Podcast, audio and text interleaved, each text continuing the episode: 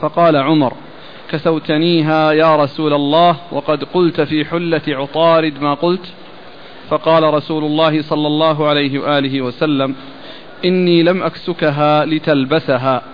فكساها عمر أخا له مشركا بمكة. بسم الله الرحمن الرحيم. الحمد لله رب العالمين وصلى الله وسلم وبارك على عبده ورسوله نبينا محمد وعلى آله وأصحابه أجمعين أما بعد. فيقول الإمام أبو داود السجستاني رحمه الله تعالى باب اللبس للجمعة. يعني لبس الثياب الحسنة والجميلة والنظيفة للجمعة. والمقصود من هذا أن الجمعة يتجمل لها بلبس أحسن الثياب. وقد وردت السنة بذلك عن رسول الله صلى الله عليه وسلم.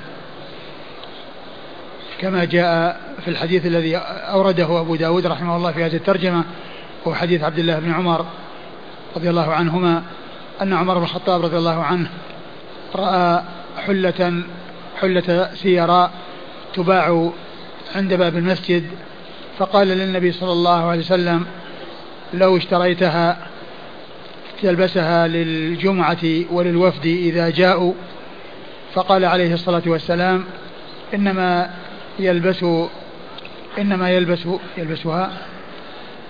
نعم إنما يلبس هذه. إنما يلبس هذه من لا خلق له في الآخرة. إنما يلبس هذه من لا خلقه خلق له في الآخرة. فجاء إلى النبي صلى الله عليه وسلم حلل مثل هذه الحلة وأعطى عمر بن الخطاب رضي الله عنه منها واحدة. فجاء إلى النبي صلى الله عليه وسلم وقال إنك كسوتنيها وقد قلت في حلة عطارد ما قلت فقال إنما إن إنني لم أعطكها لتلبسها وإنما لم أعطكها لتلبسها أو لم أكسوكها لتلبسها, لتلبسها وإنما لينتفع بها. فكان عمر رضي الله عنه أعطاها أخا له مشركا بمكة. الحديث يدل على التجمل للجمعة من جهة أن عمر رضي الله عنه عرض على النبي صلى الله عليه وسلم أن يشتري هذه الحلة. ولكن وقال للجمعة وللوفد إذا قدموا. فدل هذا على التجمل لأن الرسول صلى الله عليه وسلم أقره على هذا وهذا شيء آه، مستقر عندهم. ولكن الذي أنكره الرسول عليه الصلاة والسلام أنها حرير والحرير لا يلبسه الرجال. وقال إنما يلبس هذا من لا خلق له في الآخرة يعني ممن لا يصلح له لبسه وهم الرجال. وأما النساء فقد أبيح لهن لبس الحرير كما ثبت السنة بذلك عن رسول الله عليه الصلاة والسلام حيث أخذ ذهبا وحريرا وقال هذان حرام على ذكور أمتي حل لإناثها. فالرجال لا يحل لهم لبس الحرير. ولهذا قال عليه الصلاة والسلام إنما يلبس هذه من لا خلاق له في الآخرة. يعني من لا نصيب له في الآخرة. من لا نصيب له في الآخرة. فدل هذا على ما ترجم له المصنف من التجمل للجمعة وأن عمر رضي الله عنه وأرضاه لما اقترح عليه وعرض عليه ذلك الذي عرضه عليه لم ينكر عليه ذلك ولم ينكر عليه السبب. الذي ذكره وهو استعمال ذلك للجمعة وللوفود إذا قدموا وإنما أخبر بأن مثل هذا لا يلبس لا يلبسه من إنما يلبسه من لا خلق له في الآخرة أي أن لبس الحرير لا يجوز للرجال. هذا هو الذي أخبر به الرسول عليه الصلاة والسلام وهذا هو الذي أنكره. وأما أصل التجمل فإن هذا ثابت ومستقر عند رسول الله صلى الله عليه وسلم وأصحابه رضي الله عنهم وأرضاهم. وهذا هو الباعث لعمر أن يعرض على النبي صلى الله عليه وسلم لأن هذا مستقر عندهم ومعروف. ثم إن الرسول صلى الله عليه وسلم فيما بعد جاءه حلل من جنسها فأعطى عمر واحدة منها. وعمر رضي الله عنه تذكر القصة التي قالها التي كانت من قبل والتي قال فيها رسول الله عليه الصلاة والسلام إنما يلبس هذا من لا خلق له في الآخرة فقال إنك قلت في حلة عطارد, عطارد, عطارد ما قلت. ف فقال عليه الصلاة والسلام ما أعطيتكها لتلبسها فأعطاها عمر رضي الله عنه أخا له مشركا بمكة. فعمر رضي الله عنه راجع النبي عليه الصلاة والسلام وتذكر الشيء الذي حصل أولا. فلهذا عرض هذا الأمر على رسول الله عليه الصلاة والسلام وبين له النبي عليه الصلاة والسلام السبب وأنه إنما أعطاها إنما أعطاه إياها ليستفيد منها ولينتفع بها في أي وجه من وجوه الانتفاع التي هي ليس التي هي غير اللبس للرجال. يمكن تستعملها النساء يمكن أن يبيعها ويستفيد من ثمنها يمكن أن يتصرف بها لكن اللبس ليس له أن يلبسها. فالنبي صلى الله عليه وسلم بين له أنه ما أعطاها إياه ليلبسها وإنما أعطاه إياها ليستفيد منها. فعمر رضي الله عنه وأرضاه آه كما جاء في الحديث أعطاها أخا له مشركا بمكة. ثم إعطاء المشرك هذا الذي لا يجوز في الإسلام وهو لبس الحرير هل الكفار مخاطبون بفروع الشريعة أو, مخاطب أو غير مخاطبين؟ على القول بأنهم غير مخاطبين لا إشكال لا إشكال ولكن على القول بأنهم مخاطبون ففيه إشكال. ويكون الجواب عن هذا الإشكال أن المشرك أيضا عندما يعطى إياها لينتفع بها. كما حصل من إعطاء النبي صلى الله عليه وسلم لعمر أنه لينتفع بها إما يبيعها ويستفيد من ثمنها أو يعطيها لامرأة تستفيد منها وتستعملها. وأما الرجال فإنهم لا يستعملونها. فعلى القول بأن الكفار مخاطبون بفروع الشريعة آه، يكون الأمر هو مثل ما حصل لعمر أن الكافر لا يعطى إياها ليلبسها وإنما لينتفع بها. والقول بأن الكفار مخاطبون بفروع الشريعة هذا قول قوي وفائدة ذلك أنهم مخاطبون بالأصول والفروع وهم يؤاخذون على ترك الأصول والفروع ولكن لو حصلت منهم الفروع قبل أن تحصل منهم الأصول فإنه لا يعتد بها ولا عبرة بها لقول الله عز وجل وقدمنا إلى ما عملوا من عمل فجعلناه هباء منثورا ولكنهم مخاطبون بالأصول وبالفروع و ويحصل لهم إثم ترك الأصول وإثم ترك الفروع ولا تقبل منهم الفروع بدون الأصول بل هم مطالبون بالأصول أن يأتوا بها وأن يأتوا بعدها بالفروع.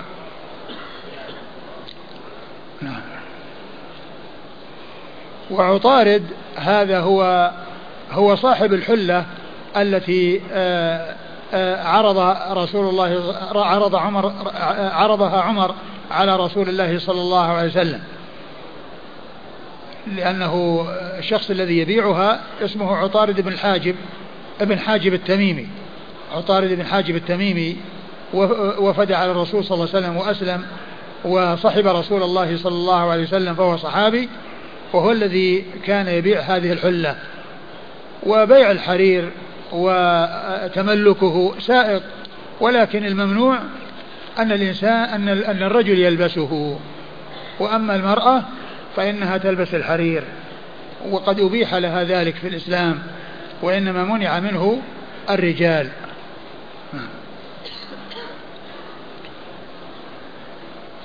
قال حدثنا القعنبي. القعنبي هو عبد الله بن مسلمة بن قعنب القعنبي ثقة أخرج له أصحاب الكتب الستة إلا بن ماجه.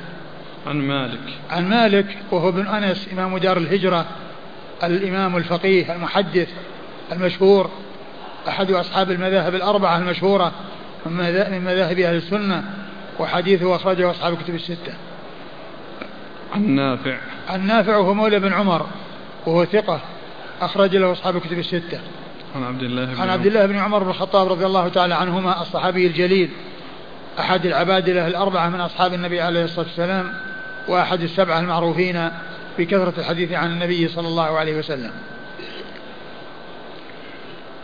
حديث من مسنده ولا مسند أبيه؟ لا هو من مسنده لأنه يحكي أن عمر حصل منه كذا وكذا. الحلة السيراء الحلة السيراء هي حرير. يعني سيراء يعني نوع من الحرير.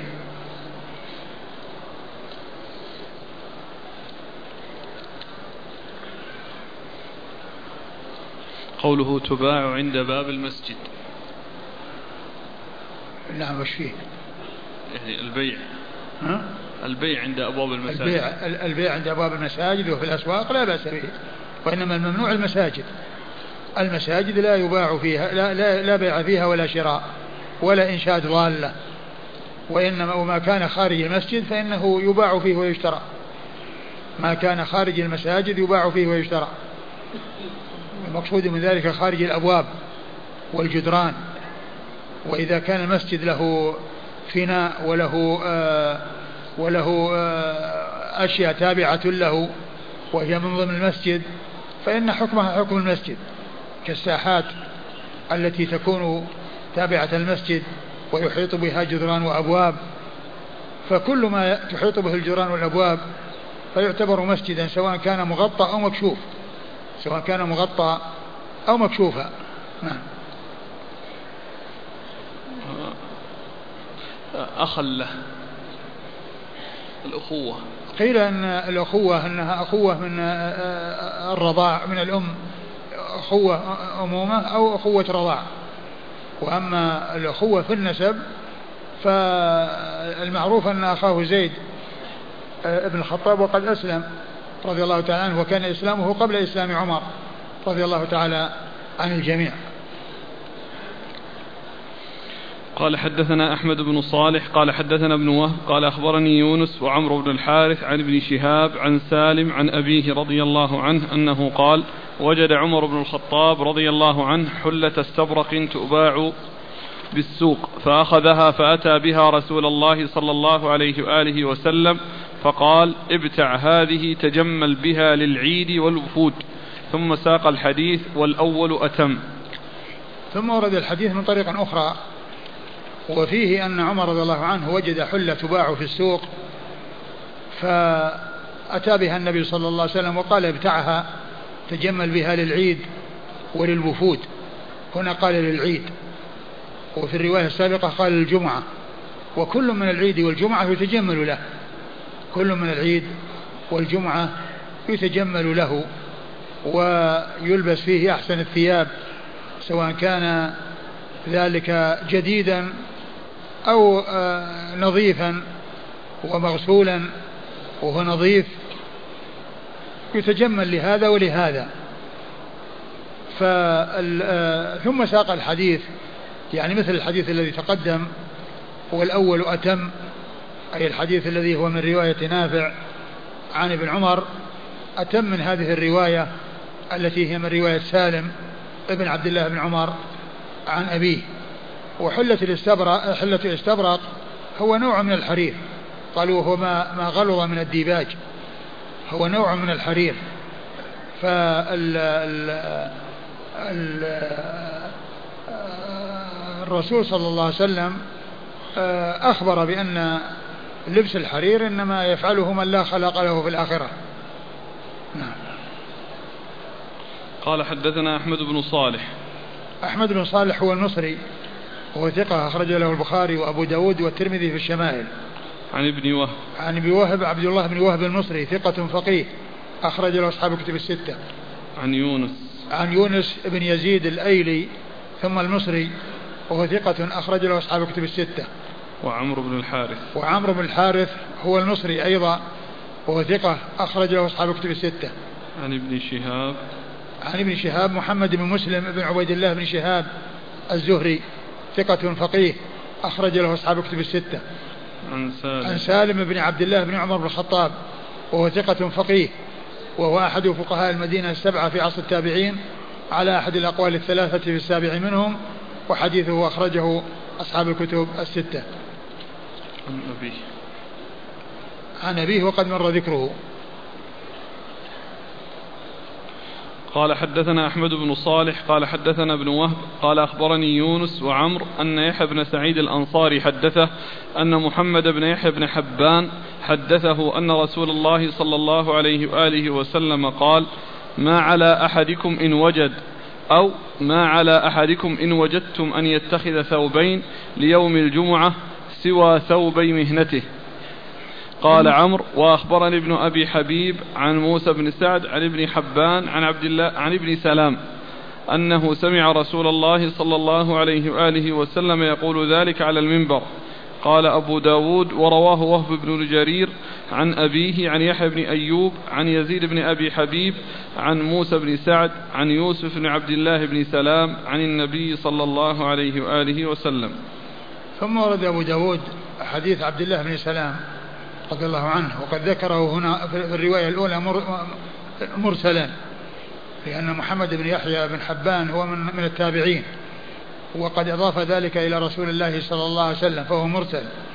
ولكن جاء في الروايات الأخرى ذكر الواسطة وذكر من رواه فجاء ذكر عبد الله بن سلام وهو صحابي وجاء ذكر ابنه ابنه يوسف ابن عبد الله بن سلام وهو صحابي صغير. آه، أورد أبو داود رحمه الله هذا الحديث الذي فيه إرشاده صلى الله عليه وسلم إلى أن الإنسان يجعل له ثياب يلبسها في الجمعة غير الثياب التي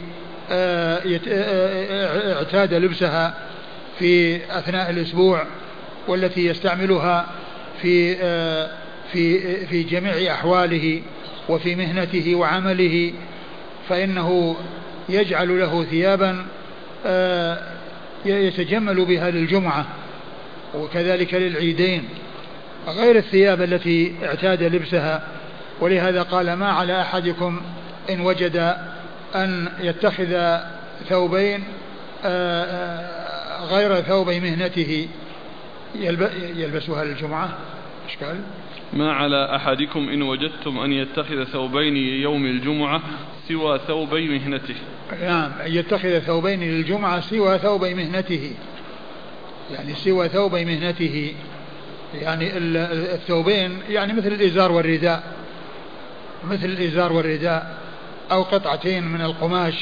هذا قال له ثوب فالمقصود من من هذا أن النبي صلى الله عليه وسلم أرشد من وجد وكان عنده قدرة مالية وعنده جدة أنه يتخذ ثوبين للجمعة يلبسهما إذا جاء يوم الجمعة غير الثوبين اللذين اعتاد لبسهما في جميع أحواله وفي مهنته وعمله لأن آه، اتخاذ مثل ذلك وتهيئته للجمعة فيه تجمل لها وهو دال على أن الجمعة يتجمل لها ويلبس أحسن الثياب لها.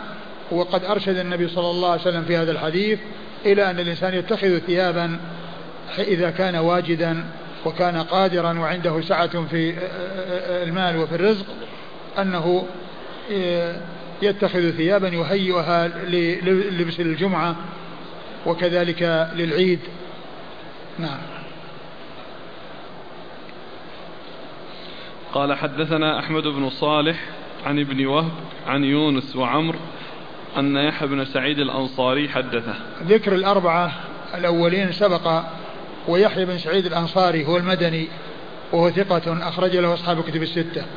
عن محمد بن يحيى بن حبان. عن محمد بن يحيى بن حبان وهو ثقة أخرج له أصحاب الكتب الستة. قال عمرو وأخبرني ابن أبي حبيب عن موسى بن سعد عن ابن حبان عن ابن سلام. ثم ذكر طريقا أخرى عن عمرو وهو عمرو بن الحارث وأخبرني ابن أبي حبيب. وأخبرني ابن أبي حبيب وهو, وهو يزيد بن أبي حبيب يزيد بن أبي حبيب المصري وهو ثقة أخرج له أصحاب كتب الستة. عن موسى بن سعد. عن موسى بن سعد وهو صدوق. مقبول أخرج له مسلم. وهو مقبول أخرج له مسلم وأبو داود وابن ماجه. وهو مقبول أخرجه مسلم وأبو داود وابن ماجه. عن ابن حبان. عن ابن حبان وهو محمد بن يحيى بن حبان الذي مر في الإسناد السابق. محمد بن يحيى بن حبان. عن ابن سلام. عن ابن سلام هو عبد الله بن سلام رضي الله تعالى عنه صاحب رسول الله صلى الله عليه وسلم وحديثه أخرجه أصحاب كتب الستة. أنه سمع رسول الله صلى الله عليه وسلم يقول ذلك على المنبر. أنه سمع رسول الله صلى الله عليه وسلم يقول ذلك على المنبر يعني أنه يخطب به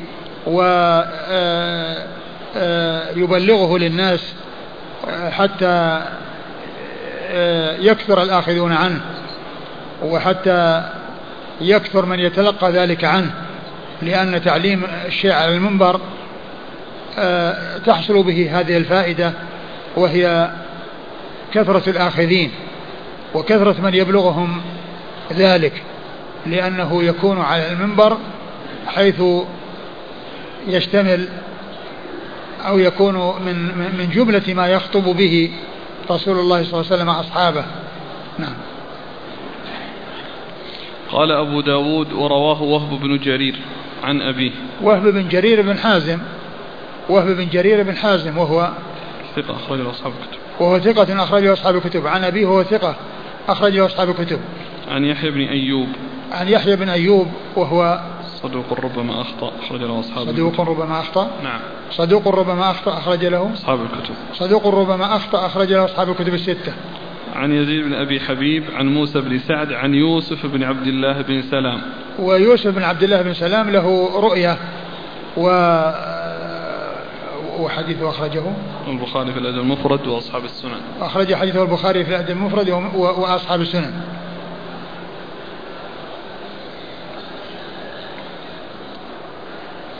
قال رحمه الله تعالى باب التحلق يوم الجمعة قبل الصلاة. قال حدثنا مسدد قال حدثنا يحيى عن ابن عجلان عن عمرو بن شعيب عن أبيه عن جده رضي الله عنه أن رسول الله صلى الله عليه وآله وسلم نهى عن الشراء والبيع في المسجد وأن تنشد فيه ضالة وأن ينشد فيه شعر ونهى عن التحلق قبل الصلاة يوم الجمعة. ثم أورد أبو داود رحمه الله الترجمة وهي النهي عن التحلق آه، يوم الجمعة قبل الصلاة. والتحلق هو ال وجود حلقات يكون فيها علم و وذلك قبل الصلاة. وذلك أن الصلاة عندما يأتي الإنسان للمسجد يشتغل بذكر الله عز وجل وبقراءة القرآن وبالصلاة. أما كونه يعني يجلس ويعلم العلم يعني في ذلك الوقت فيه شغل للناس يعني عن آه، الاشتغال بالصلاة وعن ذكر الله عز وجل.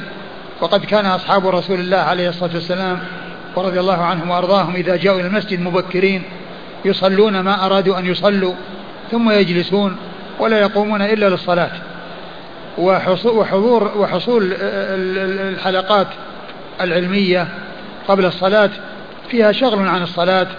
وعن الذكر وأيضا كذلك فيها آه، قطع للصفوف وعدم آه، آه، وصل لها وعدم كون الناس يأتون ويكملون الصف الأول فالأول ويشتغلون بذكر الله عز وجل وقراءة القرآن والصلاة. فلهذا نهى رسول الله عليه الصلاة والسلام عن ذلك ولكنه إن النهي مقيد بما قبل الصلاة. وإذا وإذا كان بعد الصلاة فإنه لا بأس به. لأنه التقييد إنما كان قبل الصلاة وليس بعدها. فدل هذا على أن المحذور وأن النهي إنما يكون فيما كان قبل الصلاة. وقد أورد أبو داود رحمه الله حديث عبد الله بن عمرو. حديث عبد الله بن عمرو بن العاص رضي الله تعالى عنهما أن النبي صلى الله عليه وسلم نهى عن البيع والشراء في المسجد. نهى عن البيع والشراء في المسجد. فلا يجوز البيع والشراء في المساجد لأن المساجد إنما هي لذكر الله وليست للبيع والشراء. وكذلك إنشاد الضالة الإنسان لا ينشد ضالة في المسجد. وقد جاء أن من أنشدها فإنه يقال لا ردها الله عليك. وكذلك إنشاد الشعر. يعني يعني النهي عن إنشاده في المسجد. وقد جاء أن حسان بن ثابت كان ينشد الشعر على رسول الله صلى الله عليه وسلم في المسجد. فكيف يجمع بين ما جاء هنا من النهي وما جاء هناك من الجواز؟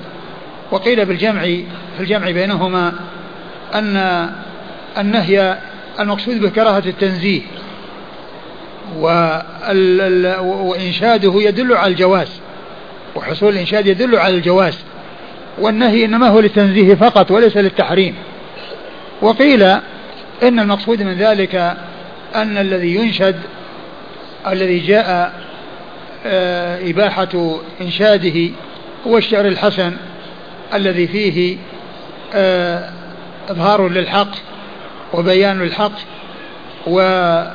وهجاء المشركين الذين يحاربون الدين ويأتون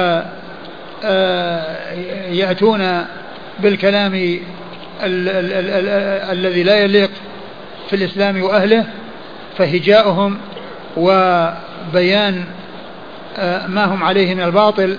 هذا من الأمور الحسنة. وأما إذا كان الشعر لا يليق وفيه أمور غير حسنة فإنه لا ينشد. ولا يصلح إنشاده. فيجمع بين الأحاديث بأن يكون النهي للتنزيه وما جاء من إنشاد حسان له يدل على الجواز أو أن النهي يكون في الأمور التي لا تصلح ولا تليق ولا تنبغي والجواز في الأمور الحسنة والأمور الجيدة والمفيدة والتي لا محذور فيها.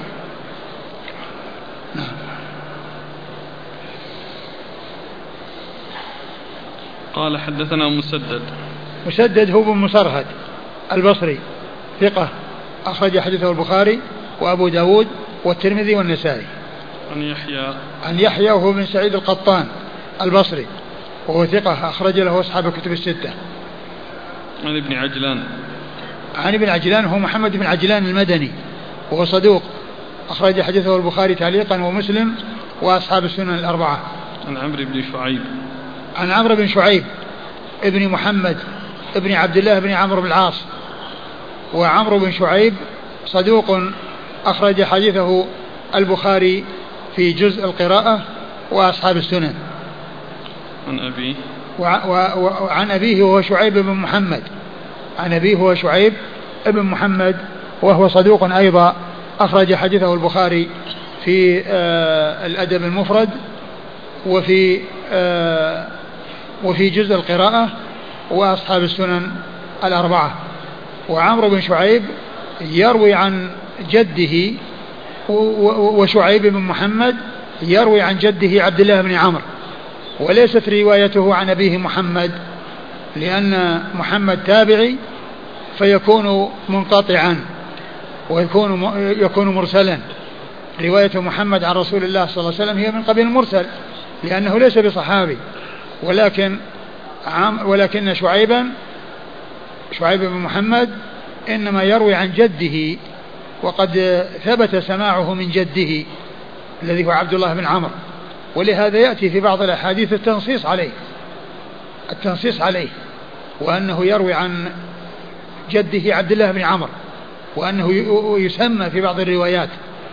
فرواية آه، عمرو بن شعيب عن أبيه عن جده هي من قبيل المتصل والجد المروي عنه هو عبد الله بن عمرو الذي هو جد شعيب بن محمد بن عمرو. عبد الله عن عبد الله بن عمرو رضي الله تعالى عنهما وهو الصحابي الجليل أحد العبادلة الأربعة من أصحاب النبي عليه الصلاة والسلام وهم عبد الله بن عمرو وعبد الله بن عمر وعبد الله بن عباس وعبد الله بن الزبير. وحديثه أخرجه أصحاب الكتب الستة.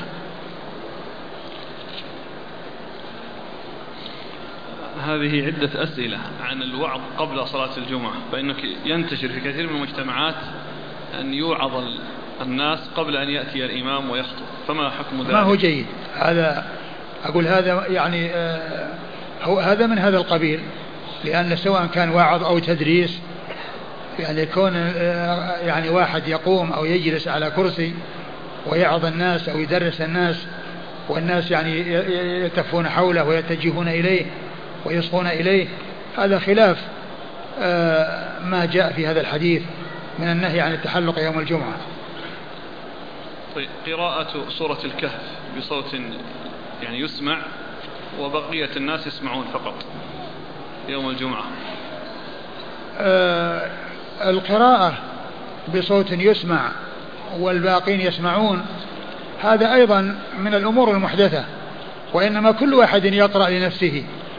ولا يقرأ واحد والباقين يسمعون ثم لا يتمكن الباقون من أن يقرأوا القرآن. لا يتمكن الباقون من أن يقرأوا القرآن. ولا يتمكن من يريد أن يصلي من الصلاة لأن هذا يقرأ كما يوجد في بعض البلدان بمكبر صوت. والمصلي يعني آه، يشغل بهذا الصوت. والذين يريدون أن يقرأوا القرآن لا يتمكنون من القراءة بسبب هذا الصوت. تحلق بعد صلاة الفجر يوم الجمعة. الذي يبدو أن أنه داخل تحت هذا العموم.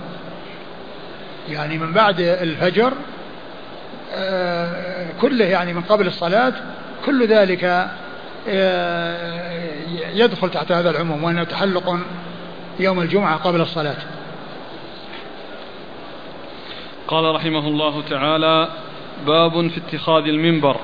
قال حدثنا قتيبة بن سعيد قال حدثنا يعقوب بن عبد الرحمن بن محمد بن عبد الله بن عبد القاري القرشي. قال حدثني أبو حازم بن دينار أن رجالا أتوا سهل بن سعد الساعدي رضي الله عنهما وقد امتروا في المنبر من معوده فسألوه عن ذلك فقال والله إني لأعرف مما هو ولقد رأيته أول يوم وضع. وأول يوم جلس عليه رسول الله صلى الله عليه وآله وسلم. أرسل رسول الله صلى الله عليه وآله وسلم إلى فلانة امرأة قد سماها سهل أن مري غلامك النجار أن يعمل لي أعوادا أجلس عليهن إذا كلمت الناس. فأمرته فعملها من طرفاء الغابة ثم جاء بها فأرسلته إلى النبي صلى الله عليه وآله وسلم فأمر بها فوضعت ها هنا. فرأيت رسول الله صلى الله عليه وآله وسلم صلى عليها وكبر عليها ثم ركع وهو عليها. ثم نزل القهقرى فسجد في أصل المنبر.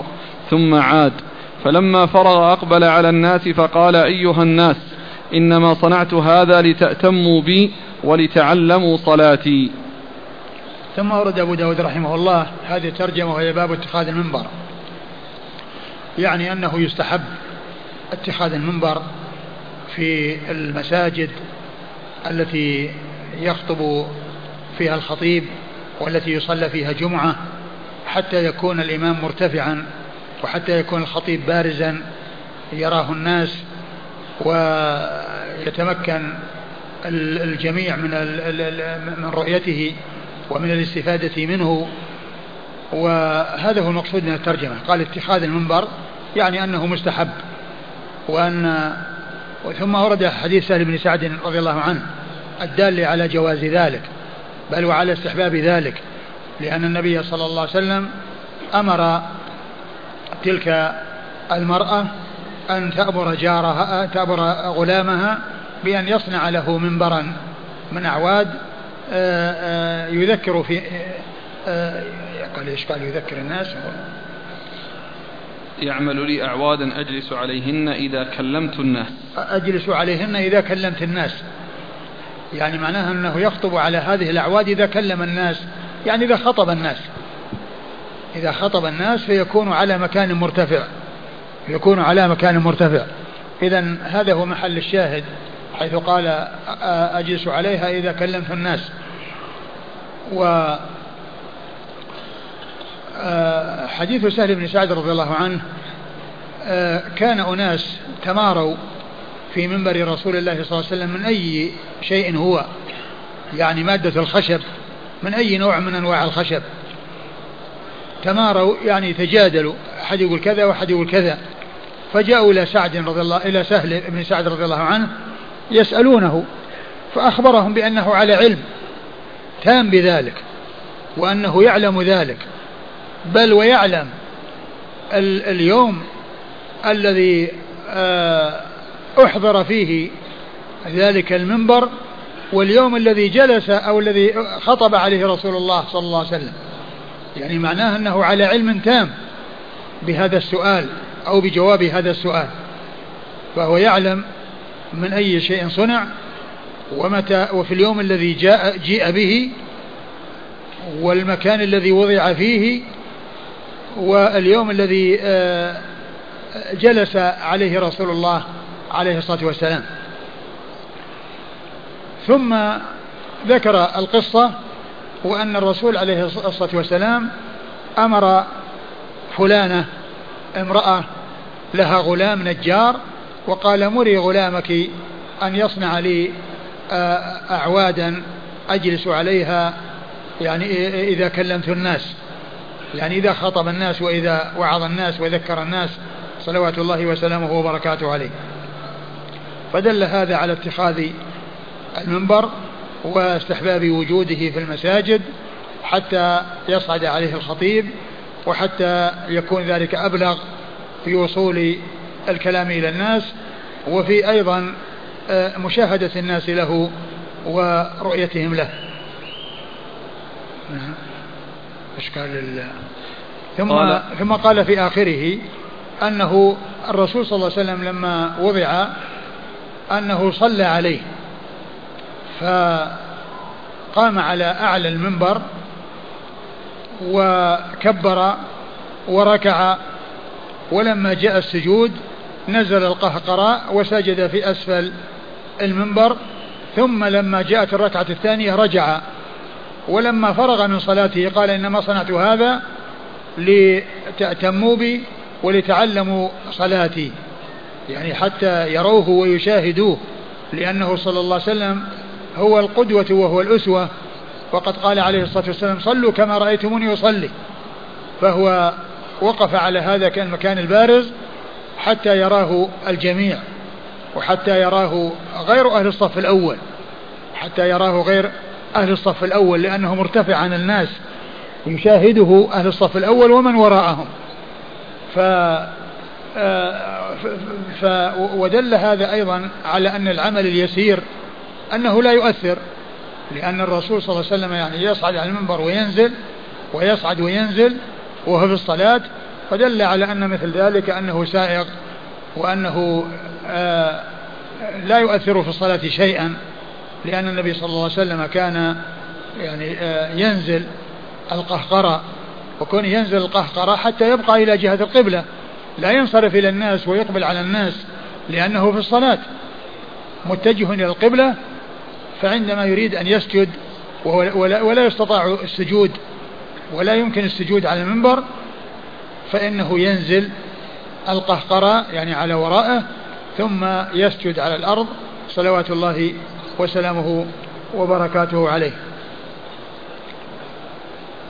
وقد جاء في بعض الأحاديث أنه ثلاث درجات وجاء في بعضها أنه درجتين وجمع بينهما بأنها بأنه ثلاث ومن قال إنه درجتين لم يعد الدرجة التي يجلس عليها. لم يعد الدرجة التي يجلس عليها. نعم. عن أبي حازم دينار أن رجالا أتوا سهل بن سعد الساعدي وقد امتروا في المنبر من معوده. نعم امتروا يعني تجادلوا واختلفوا من معوده يعني ما هي النوع الخشب الذي صنع منه ذلك المنبر. فقال إنه من طرفاء الغابة يعني مكان يقال له الغابة وطرف يعني شجر فيها فكان منبر رسول الله صلى الله عليه وسلم قد اتخذ من هذا النوع من الشجر الذي هو شجر الطرفاء وكان في الغابة والغابة آه يعني مكان في شمال المدينة. فسألوه عن ذلك فقال والله إني لأعرف مما هو ولقد رأيته أول يوم وضع وأول يوم جلس عليه رسول الله صلى الله عليه وسلم. هذا الكلام قاله سهل بن سعد رضي الله عنه آه، ليطمئن الذين سألوه على أنه على علم تام وقد أقسم على ذلك. يعني حتى أيضا يزداد اطمئنانهم إلى تمام علمه وإلى معرفته بالشيء الذي سألوا عنه. وقد أجابهم بالذي سألوه وأجابهم بغيره وأنه يعلم المكان يعلم اليوم الذي جيء به. ويعلم اليوم الذي جلس عليه رسول الله عليه الصلاة والسلام وهذا يفيد علمه التام بما يتعلق بالمنبر يعني من ناحية مادته ومن ناحية اليوم الذي جيء به ومن جهة اليوم الذي آه آه، استعمله رسول الله صلوات الله وسلامه وبركاته عليه. والمقصود من ذلك إخبارهم وطمأنتهم إلى أن سؤالهم عنده جوابه وأنه متحقق منه وأن ذلك وأنه يعلم جواب هذا السؤال ويعلم أمورا أخرى دقيقة غير الذي سألوه وهو اليوم الذي جيء به والمكان الذي وضع وال واليوم الذي جلس عليه رسول الله صلى الله عليه وسلم. نعم. أرسل رسول الله صلى الله عليه وآله وسلم إلى فلانة امرأة قد سماها سهل. يعني ما سميت ولكن سهلا سماها وهنا أبهمت فقيل فلانة. نعم. أن مري غلامك النجار أن يعمل لي أعوادا أجلس عليهن إذا كلمت الناس. نعم. وهذا هو وهذا هو محل الشاهد. نعم. إذا كلمت الناس هل فيه إذا كلمت الناس يعني خطب الناس. يعني إذا خطب الناس يعني كلم الناس يعني خطبهم. استخدام المنبر في غير الجمعة. الرسول صلى الله عليه وسلم كان يستعمله في غير الجمعة في الجمعة وفي غير الجمعة. فأمرته فعملها من طرفاء الغابة. ثم وهذا هو, وهذا هو الذي سألوا عنه. فأمرته يعني أمرت غلامها فعمله أي المنبر من طرفاء الغابة. يعني شجر من شجر الغابة يقال له الطرفاء. ثم جاء بها فأرسلته إلى النبي صلى الله عليه وسلم فأمر بها فوضعتها, فوضعتها هنا. يعني جاء الغلام بالمنبر الذي صنعه إلى تلك المرأة فالمرأة أرسلته به إلى رسول الله صلى الله عليه وسلم. فأمرت بها فأمر بها فوضعت ها هنا. فأمر بها أي تلك الأعواد فوضعت ها هنا. والإشارة هنا فيها هنا إلى مكان في قبلة المسجد وقرب الجدار الأمامي الجنوبي الذي هو قبلة المسجد وكما يعني آه، سيأتي بينه وبين الجدار ممر الشاة. بينه وبين الجدار ممر الشاة. يعني معناه أنه ليس ملصقا بالجدار ولكنه قريب من الجدار وليس بينه وبين الجدار إلا مقدار ما تمر الشاة. هذا بعد تحويل القبلة إلى إلى مكة. نعم. أيوه لا شك. فرأيت رسول الله صلى الله عليه وسلم صلى عليها وكبر عليها ثم ركع وهو عليها ثم نزل القهقرى فسجد في أصل المنبر ثم عاد. ثم ذكر سهل رضي الله عنه أنه رأى النبي صلى الله عليه وسلم صعد على المنبر ودخل في الصلاة وهو على المنبر وكبر وركع. ولما جاء السجود رجع القهقرى حتى سجد في أسفل المنبر يعني على الأرض. ثم رجع وأخبر عليه الصلاة والسلام بعد فراغ من الصلاة أنه فعل ذلك ليتعلموا صلاته ولينظروا إليه ويعرفوا كيف كيف يفعل. وقد قال عليه الصلاة والسلام صلوا كما رأيتموني يصلي فهو أراد أن يتعلم الناس صلاته كيفية صلاته وأن يكون ذلك للصف الأول وكذلك الصفوف الأخرى لأن لأنه عليه الصلاة والسلام إذا صعد على المنبر وكان يصلي فالذين هم الصف الأول والذين وراءهم كلهم يتمكنون من مشاهدته صلى الله عليه وسلم. هذه الصلاة كانت نافلة أو صلاته صلى الله عليه وسلم على المنبر. ما ما جاء يعني شيء يدل على أنها نافلة؟ ومن المعلوم أن الرسول صلى الله عليه وسلم كان يصلي بالناس الفرائض والنوافل ما كان يصلي بالناس في المسجد نوافل وإنما يعني كان صلى بهم في رمضان آه، بعض الليالي وترك ذلك خشية أن يفرض.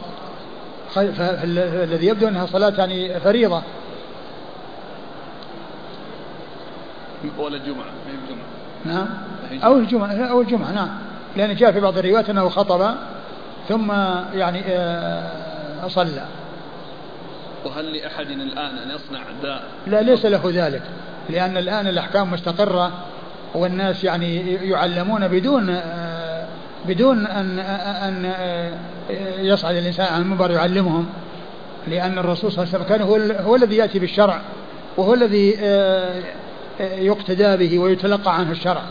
وبعد ذلك استقرت الأحكام فليس لأحد أن يصعد على المنبر من أجل يعلم الناس وإنما يعلم الناس بالكلام يعلمهم بالكلام.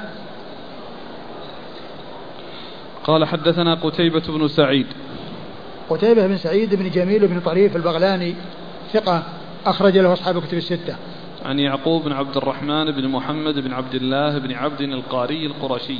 وعن عن يعقوب بن عبد الرحمن القاري وهو ثقة أخرجه أصحاب الكتب الستة إلا ابن ماجه. أصحاب الكتب الستة إلا ابن ماجه. عن أبي حازم بن دينار. عن أبي حازم هو سلمة بن دينار. أبو حازم سلمة بن دينار وهو ثقة أخرجه البخاري في جزء القراءة. أخرج أصحاب الكتب. أخرج له أصحاب الكتب الستة. عن سهل بن سعد الساعدي. عن سهل بن سعد الساعدي رضي الله عنه صاحب رسول الله صلى الله عليه وسلم وكنيته أبو العباس صحابي جليل أخرج له أصحاب الكتب الستة. قال حدثنا الحسن بن علي قال حدثنا أبو عاصم عن ابن أبي رواد عن نافع عن ابن عمر رضي الله عنهما أن النبي صلى الله عليه وآله وسلم لما بدن قال له تميم الداري رضي الله عنه ألا أتخذ لك منبرا يا رسول الله يجمع أو يحمل عظامك؟ قال بلى فاتخذ له منبرا مرقاتين. ثم ورد أبو داود حديث حديث ابن عمر. حديث ابن عمر عبد الله بن عمر رضي الله عنهما أن الرسول صلى الله عليه وسلم لما بدنا يعني كبر وقال آه، له تميم الداري ألا أتخذ لك منبرا آه، تجمع عليه يعني أو تحمل عليه عظامك يعني معناه أنه يجلس عليه ويعني يرقى عليه ويقف عليه عندما يخطب الناس. فقال بلى فاتخذ له. وقد سبق أن مر في الحديث السابق أن النبي صلى الله عليه وسلم أمر تلك المرأة أن تأمر غلامها. وهنا جاء عن تميم الداري أنه هو الذي عرض وكلف بذلك.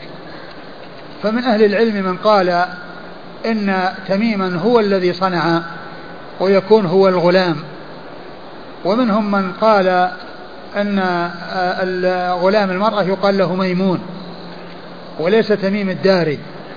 ويمكن أن يوفق بين هذا وذاك بأن يكون آه، آه، تميما هو الذي اقترح وهو الذي عرض عليه وأمره أن يتخذ وأن يكون وأن يكون هو الذي بلغ تلك المرأة آه، اللي تأمر غلامها بأن يصنع فيكون آه، هو الذي عرض ويعني باشر ال ال ال الإبلاغ لمن يصنع ذلك أن يقوم بصناعته وبهذا يوفق بين ما جاء في هذا الحديث وما جاء في الحديث السابق. وهنا قال من مرقاتين. وقد جاء في آه، بعض الروايات أنه ثلاث درجات. وكما ذكرت أن بعض أهل العلم جمع بين هذا وهذا بأن الذي قال مرقاتين لم يحسب المرقاة التي يكون عليها الجلوس. المرقاة التي يكون عليها الجلوس والتي يقف عليها رسول الله صلى الله عليه وسلم ويكون عند وقوفه على الدرجة الأخيرة الثالثة العليا وإذا جلس فإنه يكون على الدرجة العليا فالذي قال مرقاتين ما حسب الدرجة التي يجلس عليها. نعم. قال حدثنا الحسن بن علي. الحسن بن علي هو الحلواني ثقة أخرجه أصحاب كتب الستة إلا النسائي. عن أبي عاصم. عن أبي عاصم وهو أبو عاصم النبيل الضحاك بن مخلد ثقة أخرج له أصحاب كتب الستة وهو من كبار شيوخ البخاري الذين روى عنهم الثلاثيات لأن البخاري روى الثلاثيات عن عدد يعني قليل من المشايخ من مشايخه ومنهم أبو عاصم النبيل هذا وهو ثقة أخرجه أصحاب كتب الستة. عن, عن ابن أبي رواد. عن ابن أبي رواد هو عبد العزيز ابن أبي رواد وهو صدوق ربما وهم صدوق ربما وهم أخرج له. البخاري تعليقا وأصحاب السنن. صدوق ربما وهم أخرجه البخاري تعليقا وأصحاب السنن. عن نافع عن ابن عمر. عن نافع عن ابن عمر وقد مر ذكرهما. جاءت أسئلة كثيرة بأنه هل يجوز اتخاذ المنبر أكثر من ثلاث درجات؟ يجوز ولكن كونه يقتصر على الشيء الذي جاء عن رسول الله صلى الله عليه وسلم هو الأولى. قال رحمه الله تعالى باب موضع المنبر. قال حدثنا مخلد بن خالد قال حدثنا أبو عاصم عن يزيد بن أبي عبيد عن سلم بن الأكوع رضي الله عنه أنه قال كان بين منبر كان بين منبر رسول الله صلى الله عليه وآله وسلم وبين الحائط كقدر ممر الشاه. ثم ورد أبو داود رحمه الله موضع المنبر من المسجد يعني منبر الرسول صلى الله عليه وسلم من مسجده وأنه كان عند الجدار الأمامي الجنوبي القبل الذي فيه القبل الذي هو قبلة المصلين وليس ملتصقا به وبينه مسافة قصيرة هي مقدار ممر الشاه مقدار ممر الشاه. ليس ليس ملصقا بالجدار بل بينه وبين الجدار مقدار ممر الشاة. فهذا هو موضعه الذي وضع فيه وهذه هي الهيئة الكيفية التي وضع عليها من ناحية آه، كونه غير ملصق وكونه بينه وبين الجدار هذا المقدار اليسير الذي هو ممر الشاة. قال حدثنا خالد بن مخلد. خالد بن مخلد ثقة أخرج له. مسلم وأبو داود. ثقة أخرج له مسلم وأبو داود. انقلب. مخلد بن خالد. مخلد. مخلد بن خالد الشعيري. مخلد بن خالد. إيه. مخلد بن خالد نعم. عن أبي عاصم عن يزيد بن أبي عبيد. عن أبي عاصم مر ذكره. يزيد بن أبي عبيد ثقة أخرج له أصحاب الكتب الستة.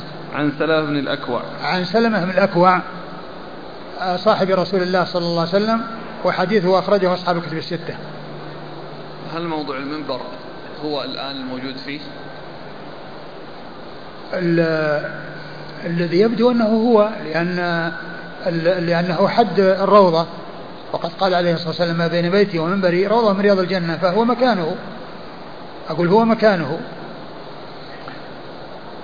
قال رحمه الله تعالى باب الصلاة يوم الجمعة قبل الزوال قال حدثنا محمد بن عيسى قال حدثنا حسان بن إبراهيم عن ليث عن مجاهد عن أبي الخليل عن أبي قتادة رضي الله عنه عن النبي صلى الله عليه وآله وسلم أنه كره الصلاة نصف النهار إلا يوم الجمعة وقال إن جهنم تسجر إلا يوم الجمعة قال أبو داود هو مرسل مجاهد أكبر من أبي الخليل وأبو الخليل لم يسمع من أبي قتادة.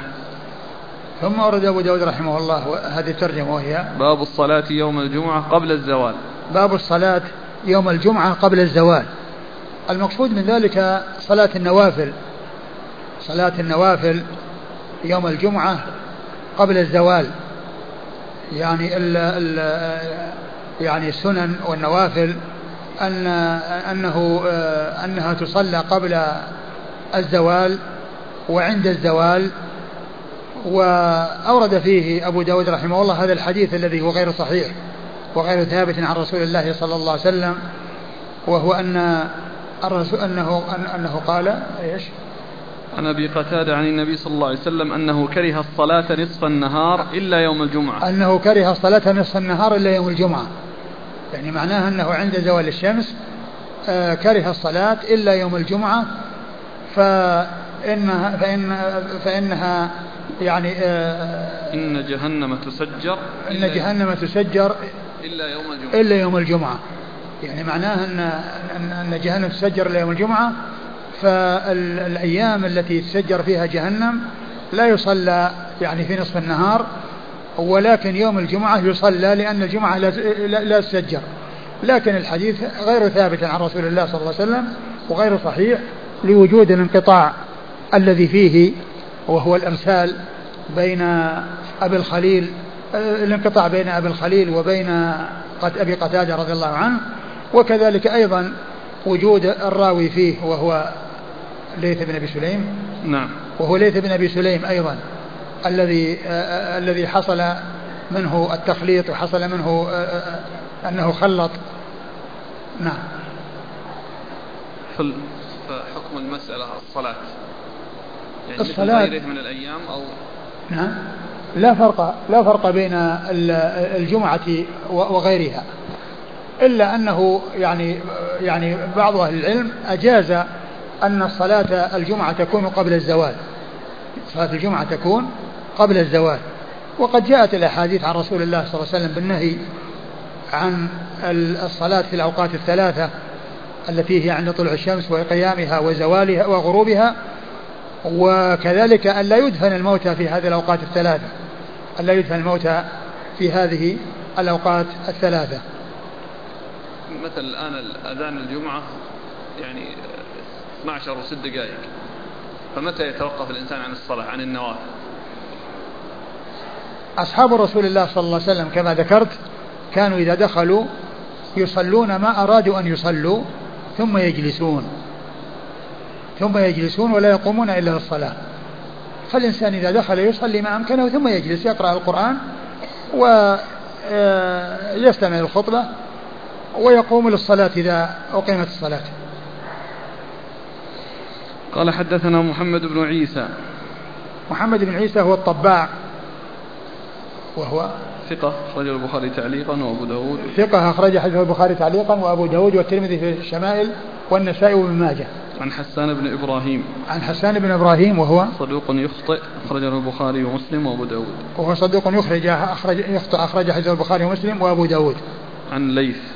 عن ليث بن أبي سليم وهو صدوق اختلط. جدا ولم يتميز حديثه فترك. نعم وهو, وهو صدوق اختلط جدا ولم يتميز حديثه فترك أخرج حديثه. البخاري تعليقا ومسلم وأصحاب السنن. أخرج حديثه. البخاري تعليقا البخاري تعليقا ومسلم وأصحاب السنن. عن مجاهد. عن مجاهد بن جبر وهو ثقة أخرجه أصحاب الكتب الستة. عن أبي الخليل عن أبي الخليل. وهو صالح بن أبي مريم الضبعي. صالح بن أبي مريم الضبعي وهو ثقة أخرج له. أصحاب الكتب. ثقة أخرج له أصحاب الكتب الستة. عن أبي قتادة. عن أبي قتادة الأنصاري الحارث بن ربعي الأنصاري رضي الله عنه الصحابي الجليل وحديثه أخرجه أصحاب الكتب الستة. قال أبو داود هو مرسل مجاهد أكبر من أبي الخليل وأبو الخليل لم يسمع من أبي قتادة.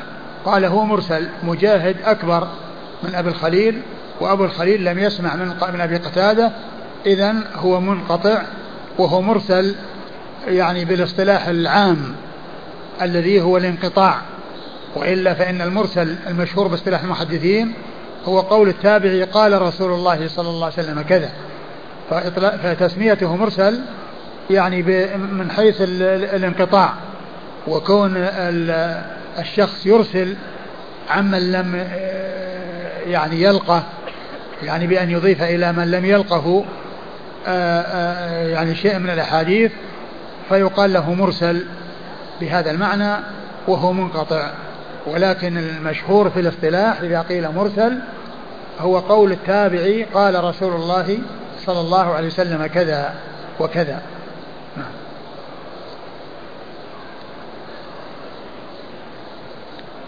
بقي دقيقة أو دقيقتان. والله تعالى أعلم وصلى الله وسلم وبارك على عبده ورسوله نبينا محمد وعلى آله وأصحابه أجمعين. جزاكم الله خيرا وبارك الله فيكم ونفعنا الله بما قلتم. توسط الشمس في كبد السماء وقت النهي كم فترته؟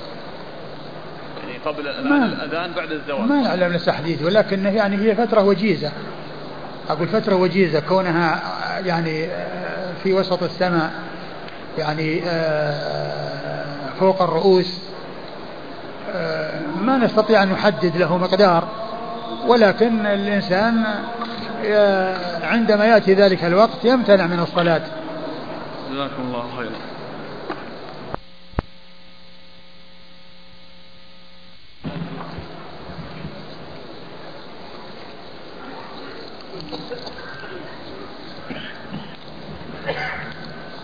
بسم الله الرحمن الرحيم يقول عندنا عند عندنا تكون بعض المناسبات والحفلات في المسجد وينشد فيها أناشيد إسلامية فهل يجوز ذلك؟ بعض إيش؟ بعض المناسبات إيش؟ تكون عندنا بعض المناسبات أو الحفلات آه. نجعلها في المسجد ويحصل إنشاد أناشيد إسلامية في المسجد الأناشيد الإسلامية التي فيها تغني وفيها يعني آه، آه، تلحين ويكون فيها أيضا أصوات مجتمعة يعني مسجلة مثل هذا لا يصلح في المسجد لأن هذا ليس من قبيل ما كان يفعل في المسجد بين يدي رسول الله صلى الله عليه وسلم. فإن حسان رضي الله عنه كان ينشد الشعر على طريقة العرب. وأما هذه الأناشيد التي يقال عنها إسلامية هذه التي يقف يعني مجموعة من الشباب ويأتون بأناشيد يعني يلحنونها وتسجل هي ليست من هذا القبيل.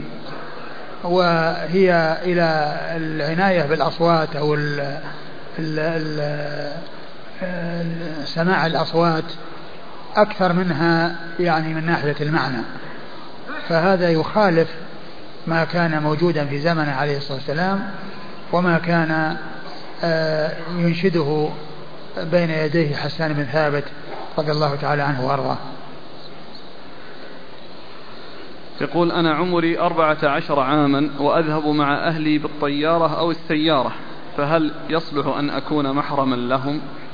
إذا كان قد بلغ إذا كان قد بلغ قبل أن يكمل الخمسة عشر عاما بأن يكون إحتلم أو نبت الشعر الخشن حول قبله فإنه يمكن أن يكون محرما. وأما إذا كان ما حصل لا هذا ولا هذا ولم يعني يكمل الخمسة عشر سنة لا يصلح أن يكون محرما.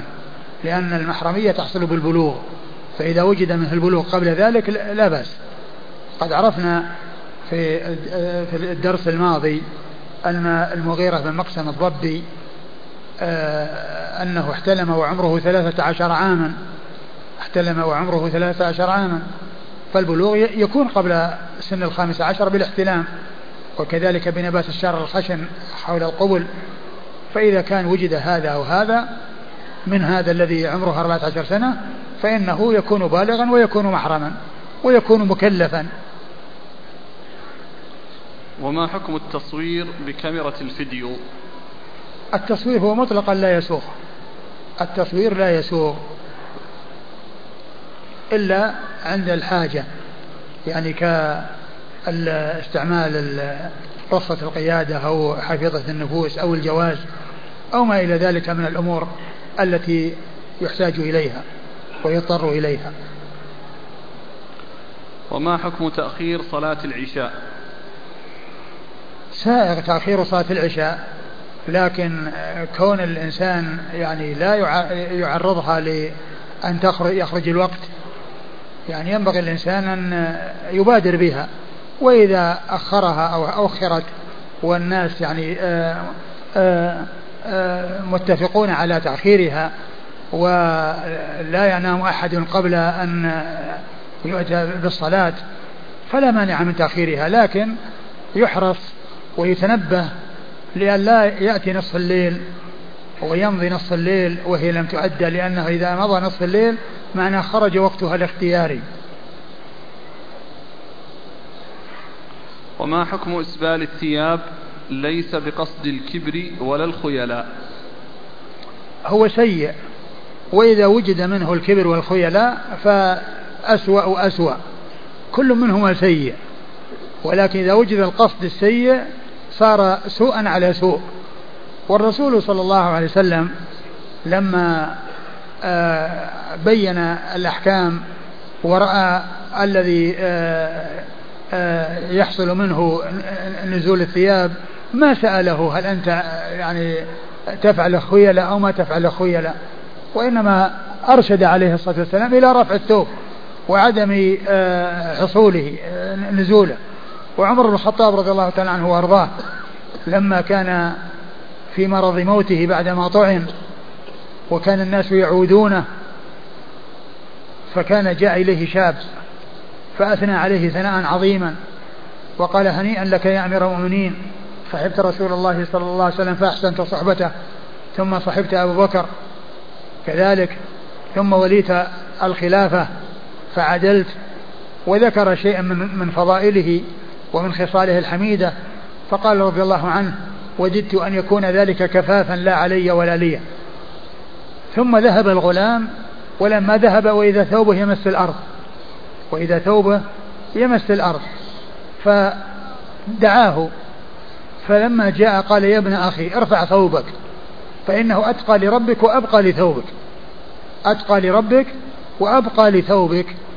ما قال له أنت تفعل خيلة أو ما تفعل خيلة وإنما أمره مباشرة بأن هذا غير سائق. وقد قال عليه الصلاة والسلام ما أسفل من الكعبين فهو في النار.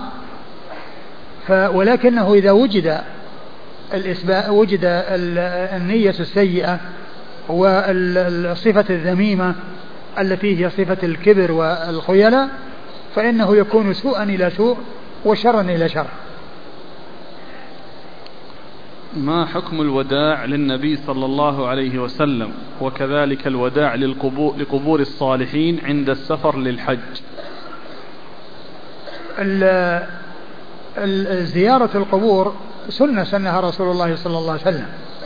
ولكن كون الإنسان عندما يريد أن يسافر يذهب القبور ويودعها ويحصل منه الوداع هذا لا يصح ولا يسوغ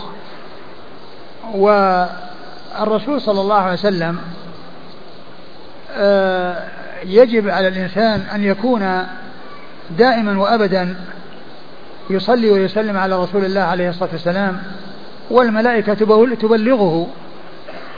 فلا يكون الإنسان آه، يحتاج إلى أن يودع الرسول صلى الله عليه وسلم لأن الإنسان يجب أن يكون دائما مع الرسول عليه الصلاة والسلام. يصلي عليه ويسلم عليه والملائكة تبلغ. وكون الإنسان يعني لا يذهب إلا وقد ودع لم يأتي يعني شيء يدل على ذلك. والله تعالى أعلم وصلى الله وسلم وبارك على عبده ورسوله نبينا محمد وعلى آله وأصحابه أجمعين. بسم الله الرحمن الرحيم.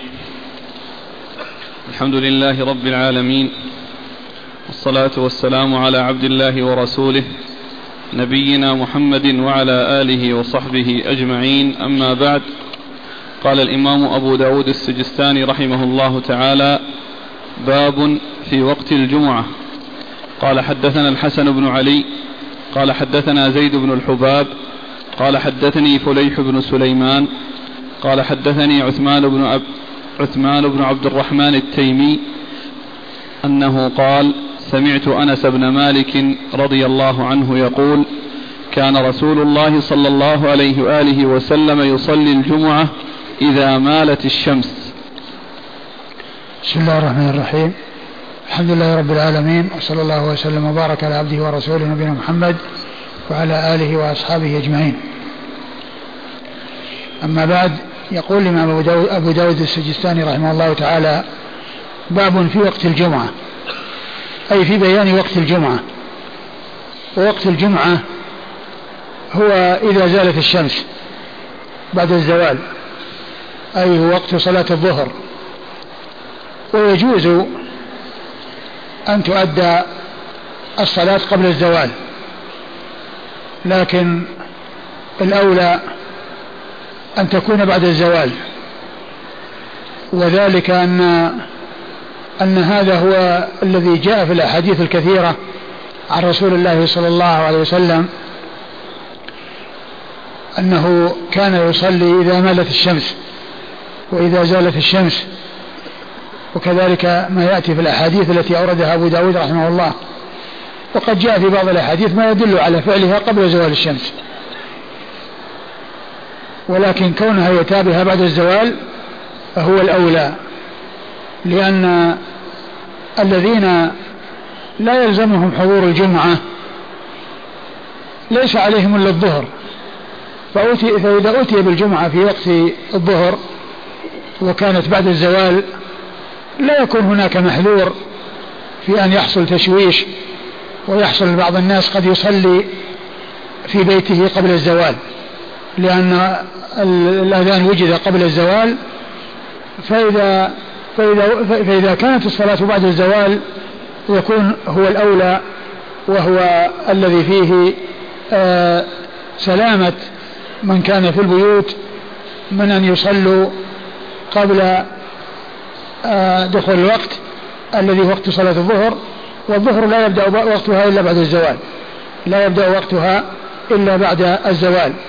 فالنساء لا تجب عليهن الجماعة ويجب عليهن أداء صلاة الظهر والظهر لا يجوز الإتيان بها إلا بعد الزوال. وعلى هذا فإن وقت صلاة الجمعة وقت الظهر ولكنه يجوز فعلها قبل الزوال لأنه جاء في بعض الأحاديث ما يدل على ذلك عن رسول الله صلى الله عليه وسلم. ثم ورد أبو داود رحمه الله حديث أنس بن مالك. قال كان رسول الله صلى الله عليه وسلم يصلي الجمعة إذا مالت الشمس. يعني إذا زالت الشمس. مالت الشمس يعني زالت. يعني حصل الزوال. أي بعد الزوال. وقوله كان في الغالب أنه يفيد الاستمرار. و ولكنه قد يأتي أو قد تأتي هذه الصيغة لغير الاستمرار.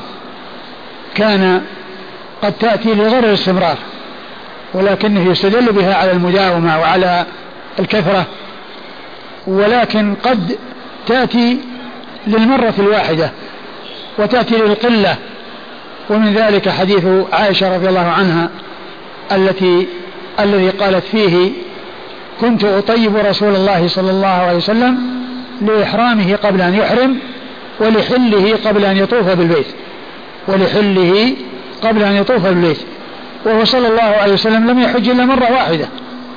لم يحج إلا مرة واحدة. ومع ذلك عبرت عائشة رضي الله عنها بقولها كنت أطيبه لحله قبل أن يطوف بالبيت. لحله قبل أن يطوف بالبيت وهو لم يحصل منه الحج إلا مرة واحدة حجة الوداع في السنة العاشرة. فهذا يدل على أن كان تأتي أحيانا بغير الاستمرار لكن الغالب فيها أنها للاستمرار وقوله كان رسول الله صلى الله عليه وسلم يصلي الجمعة إذا مالت الشمس يعني يفيد الكثرة يعني كثرة العمل الذي هو الإتيان بالصلاة في ذلك الوقت. نعم. قال حدثنا الحسن بن علي. الحسن بن علي الحلواني ثقة أخرج له أصحاب كتب الستة إلا النسائي. عن زيد بن الحباب. عن زيد بن الحباب وهو ثقة أخرج له. صدوق أخرج البخاري في جزء القراءة ومسلم وأصحاب السنن. وهو صدوق أخرج حديثه البخاري في جزء القراءة ومسلم وأصحاب السنن. عن فليح بن عن فليح بن سليمان وهو صدوق. كثير الخطأ. صدوق كثير الخطأ أخرج حديثه أصحاب الكتب. نعم. أخرج حديثه أصحاب الكتب الستة. عن عثمان بن عبد الرحمن التيمي. عن عثمان بن عبد الرحمن التيمي وهو ثقة أخرج له. البخاري وأبو داود والترمذي. وهو ثقة أخرج حديثه البخاري وأبو داود والترمذي. عن أنس بن مالك. عن أنس بن مالك رضي الله عنه صاحب رسول الله صلى الله عليه وسلم وخادمه و وهو أحد السبعة المعروفين بكثرة الحديث عن النبي صلى الله عليه وسلم من أصحابه الكرام رضي الله عنهم وأرضاهم.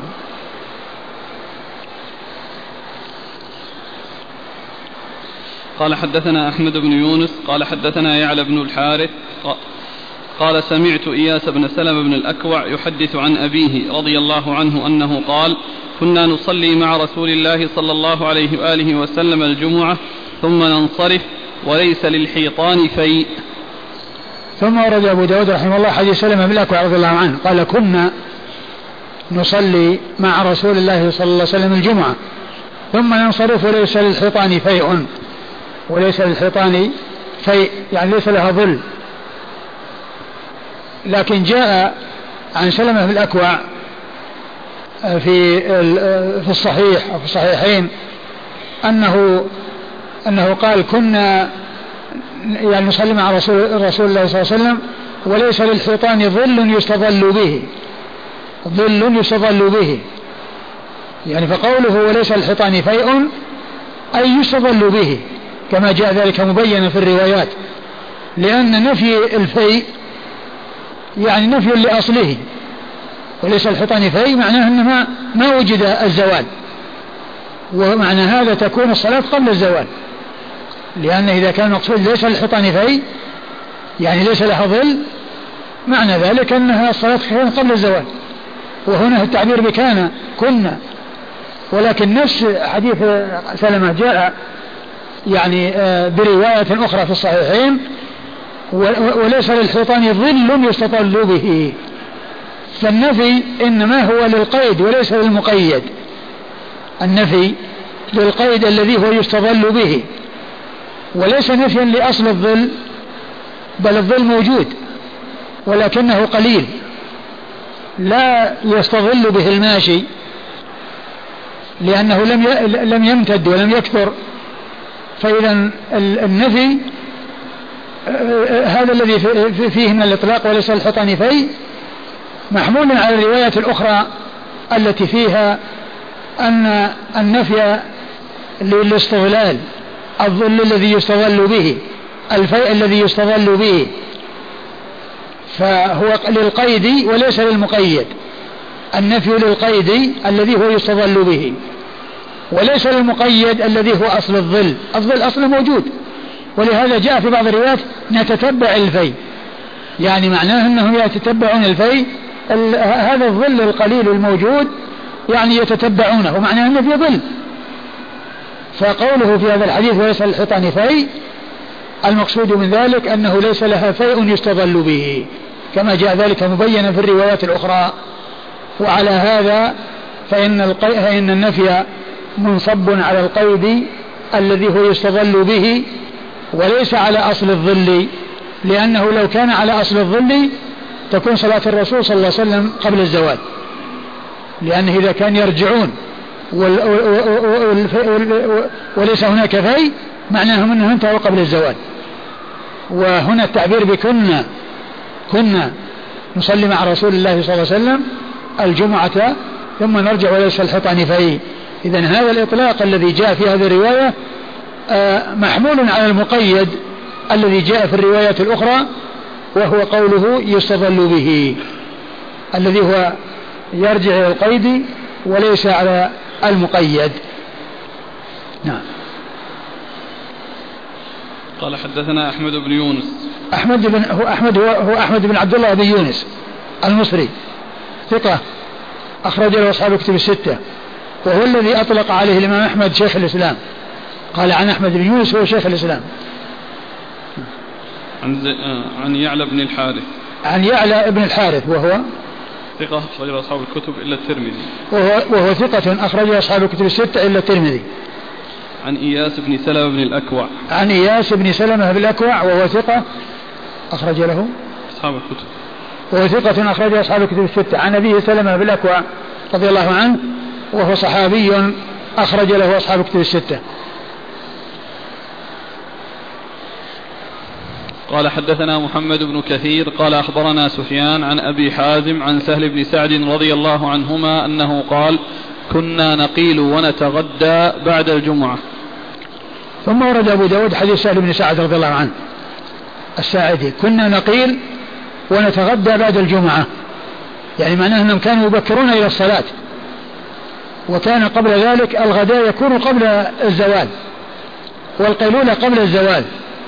ولكنهم يوم الجمعة كانوا يبكرون ويأتون إلى الصلاة ولا يقيلون إلا بعد الجمعة ولا يقيلون إلا بعد الجمعة واليوم الجمعة يختلف عن بقية الأيام لأن الجمعة يبكرون لها ويأتون لها في وقت مبكر فيكونون في المسجد ولا يكونون في البيوت وعلى هذا فلا يتمكنون من الغداء ولا من القيلولة إلا بعد الصلاة إلا بعد الصلاة. ومعنى هذا أن يوم الجمعة يختلف عن غيره. نعم. مناسبته؟ مناسبة مناسبته من جهة أن الصلاة يعني تكون بعد الزوال وكانوا قبل ذلك في انتظار الصلاة وبعد ذلك يخرجون ويحصل منهم القيلولة والغداء بخلاف بقية الأيام التي كانوا يتغدون ويقيلون قبل الزوال. قال حدثنا محمد بن كثير. محمد بن كثير هو العبدي وهو ثقة أخرج له أصحاب كتب الستة. عن سفيان. عن سفيان هو الثوري وهو ثقة أخرج له أصحاب كتب الستة. عن أبي حازم. عن أبي حازم هو سلمة بن دينار وهو ثقة أخرجه أصحاب كتب الستة. عن سهل بن سعد. عن سهل بن سعد الساعدي أبي العباس رضي الله عنه وحديثه أخرجه أصحاب كتب الستة. وهذا الإسناد من الأسانيد الرباعية التي هي أعلى ما يكون عند أبي داود. محمد بن كثير عن سفيان الثوري عن سلمة بن دينار أبو حازم عن سهل بن سعد الساعدي رضي الله تعالى عنه. أربعة أشخاص بين أبي داود وبين رسول الله صلى الله عليه وسلم فهو من أعلى الأسانيد عند النسائي عند أبي داود. وليس عند أبي داود أعلى من الرباعيات. ليس عنده ثلاثيات. كل ما عنده رباعيات. وأعلاها كل ما أعلى ما عنده الرباعيات. فأعلى شيء عنده الرباعيات. وهذا منها. هذا الحديث الذي معنا أو هذا الإسناد الذي معنا هو واحد من الرباعيات. نعم.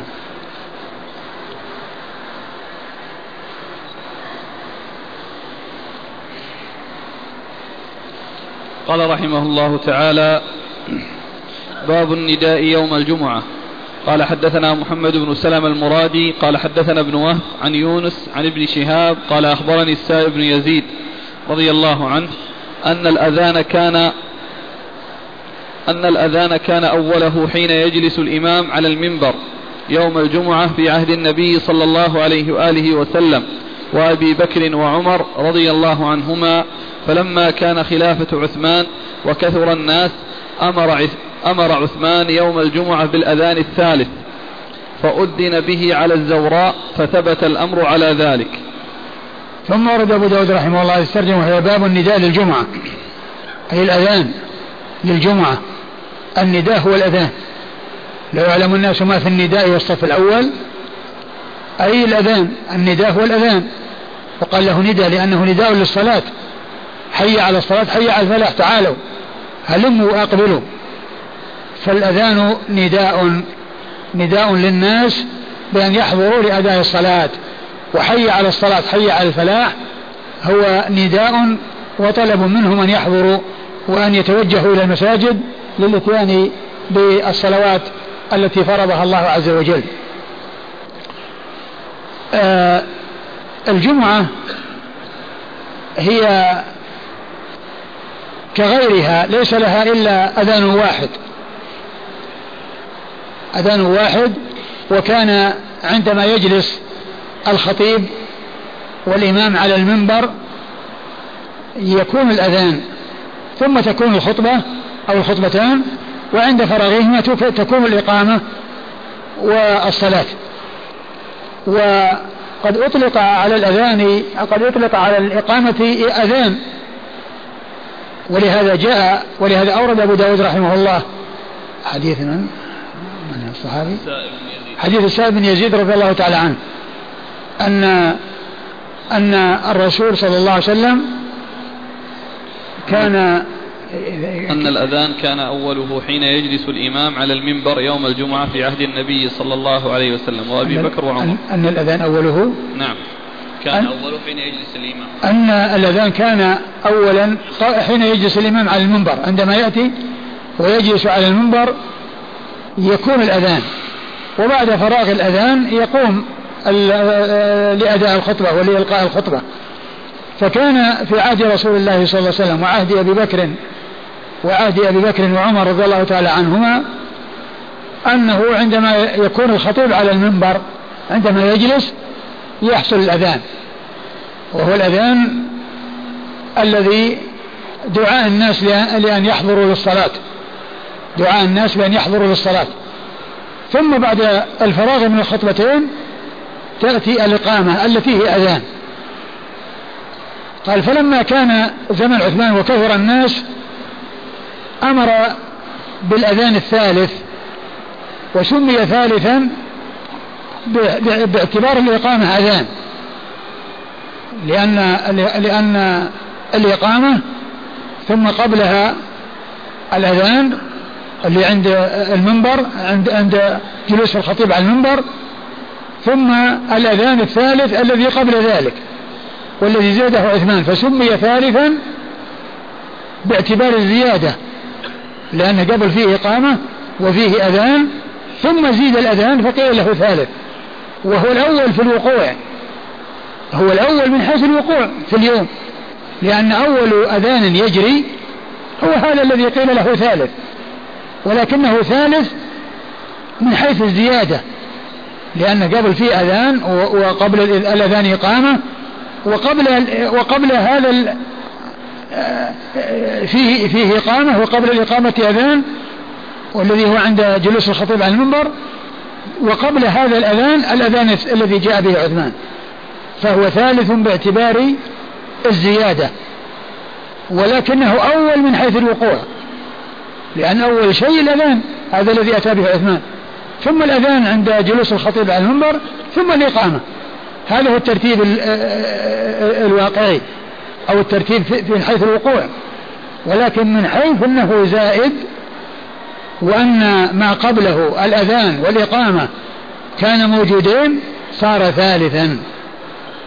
وهو كما قلت إنما سمي ثالثا باعتبار أن الإقامة محسوبة والإقامة أذان. إلا أنها إعلام بالقيام إلى الصلاة والأذان إعلام بدخول الوقت. الأذان إعلام بدخول الوقت ودعوة الناس للحضور إلى الصلاة والإقامة إعلام الناس بأن بأن يقوموا للصلاة. وأن يقوموا من جلوسهم ومن أماكنهم ويصطفوا ويصلوا. وعلى هذا فعثمان رضي الله عنه وأرضاه لما كثر الناس زاد هذا الأذان وكان يؤذن به على الزوراء وهي دار يعني قيل إنها في السوق وقيل إنها بين المسجد والسوق. إنها بين المسجد والسوق. وكان المقصود من ذلك أن يترك الناس ما هم عليه من البيع والشراء ويذهبون للاستعداد للجمعة والتهيؤ للجمعة بأن يغتسلوا ويلبسوا أحسن الثياب ثم يأتوا إلى الجمعة. وكان عثمان رضي الله عنه وأرضاه في زمن عمر حصل له أن جاء متأخرا وعمر على المنبر يخطب يخطب الناس. فلما دخل عثمان قطع الخطبة وخاطبه وقال له أي ساعة هذه؟ أي ساعة هذه؟ يعني ما أنا جيت متأخر. فقال يا أمير المؤمنين أنني كنت في كذا ولما سمعت الأذان ما زدت على أن توضأت وجئت. فقال وهذه أيضا يعني ما في غسل. فلما كان زمن عثمان رضي الله عنه وأرضاه وكثر الناس أتى بهذا الأذان وأقره الصحابة وما أنكروا عليه. أقره الصحابة رضي الله عنهم وأرضاهم. ف ولهذا قال يعني في, في هذا الحديث فثبت الأمر على ذلك. ثبت الأمر على ذلك يعني على هذه الزيادة التي زادها عثمان التي هي الأذان الثالث. واذا فهنا فالجمعة لها أذانان قبل الإقامة. الأذان الذي عند صعود الخطيب على المنبر والأذان الذي أتى به عثمان رضي الله عنه والذي هو قبل ذلك.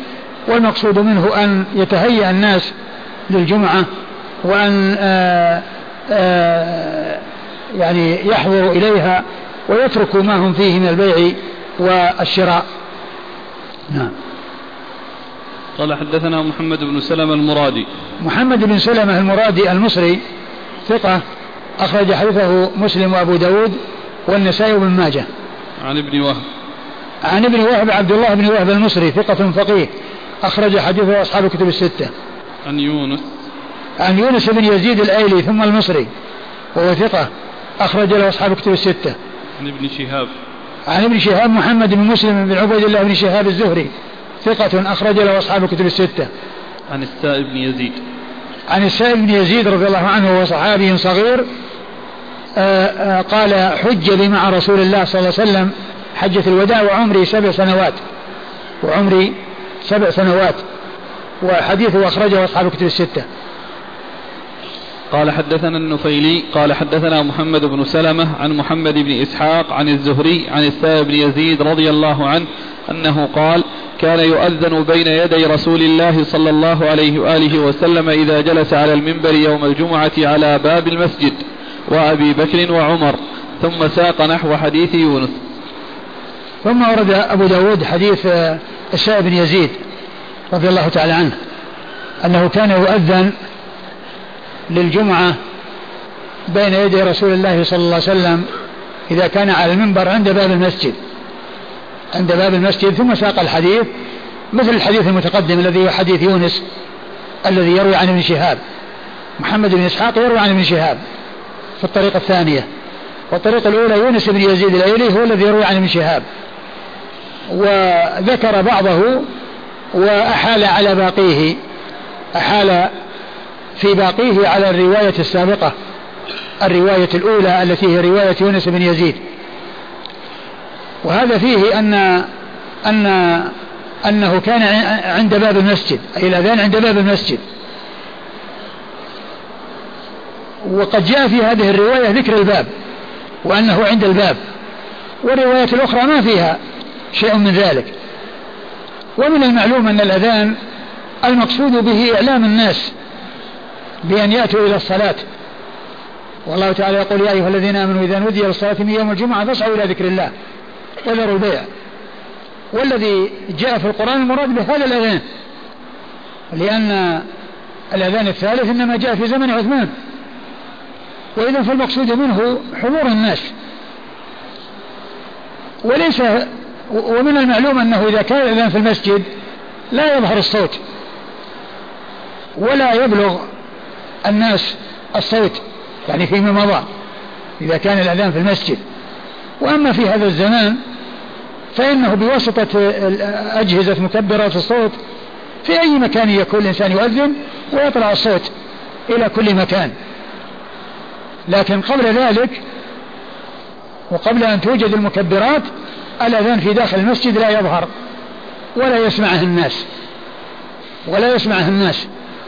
فالأذان إنما يكون في مكان عالي إما على سطح المسجد أو عند باب المسجد أو في في آه، يعني دار قريبة من المسجد كما سبق أن مر يعني في آه، باب الأذان على المنارة وفيه أنه كان آه، دار يعني للمرأة يعني كانت عالية وكان يؤذن عليها.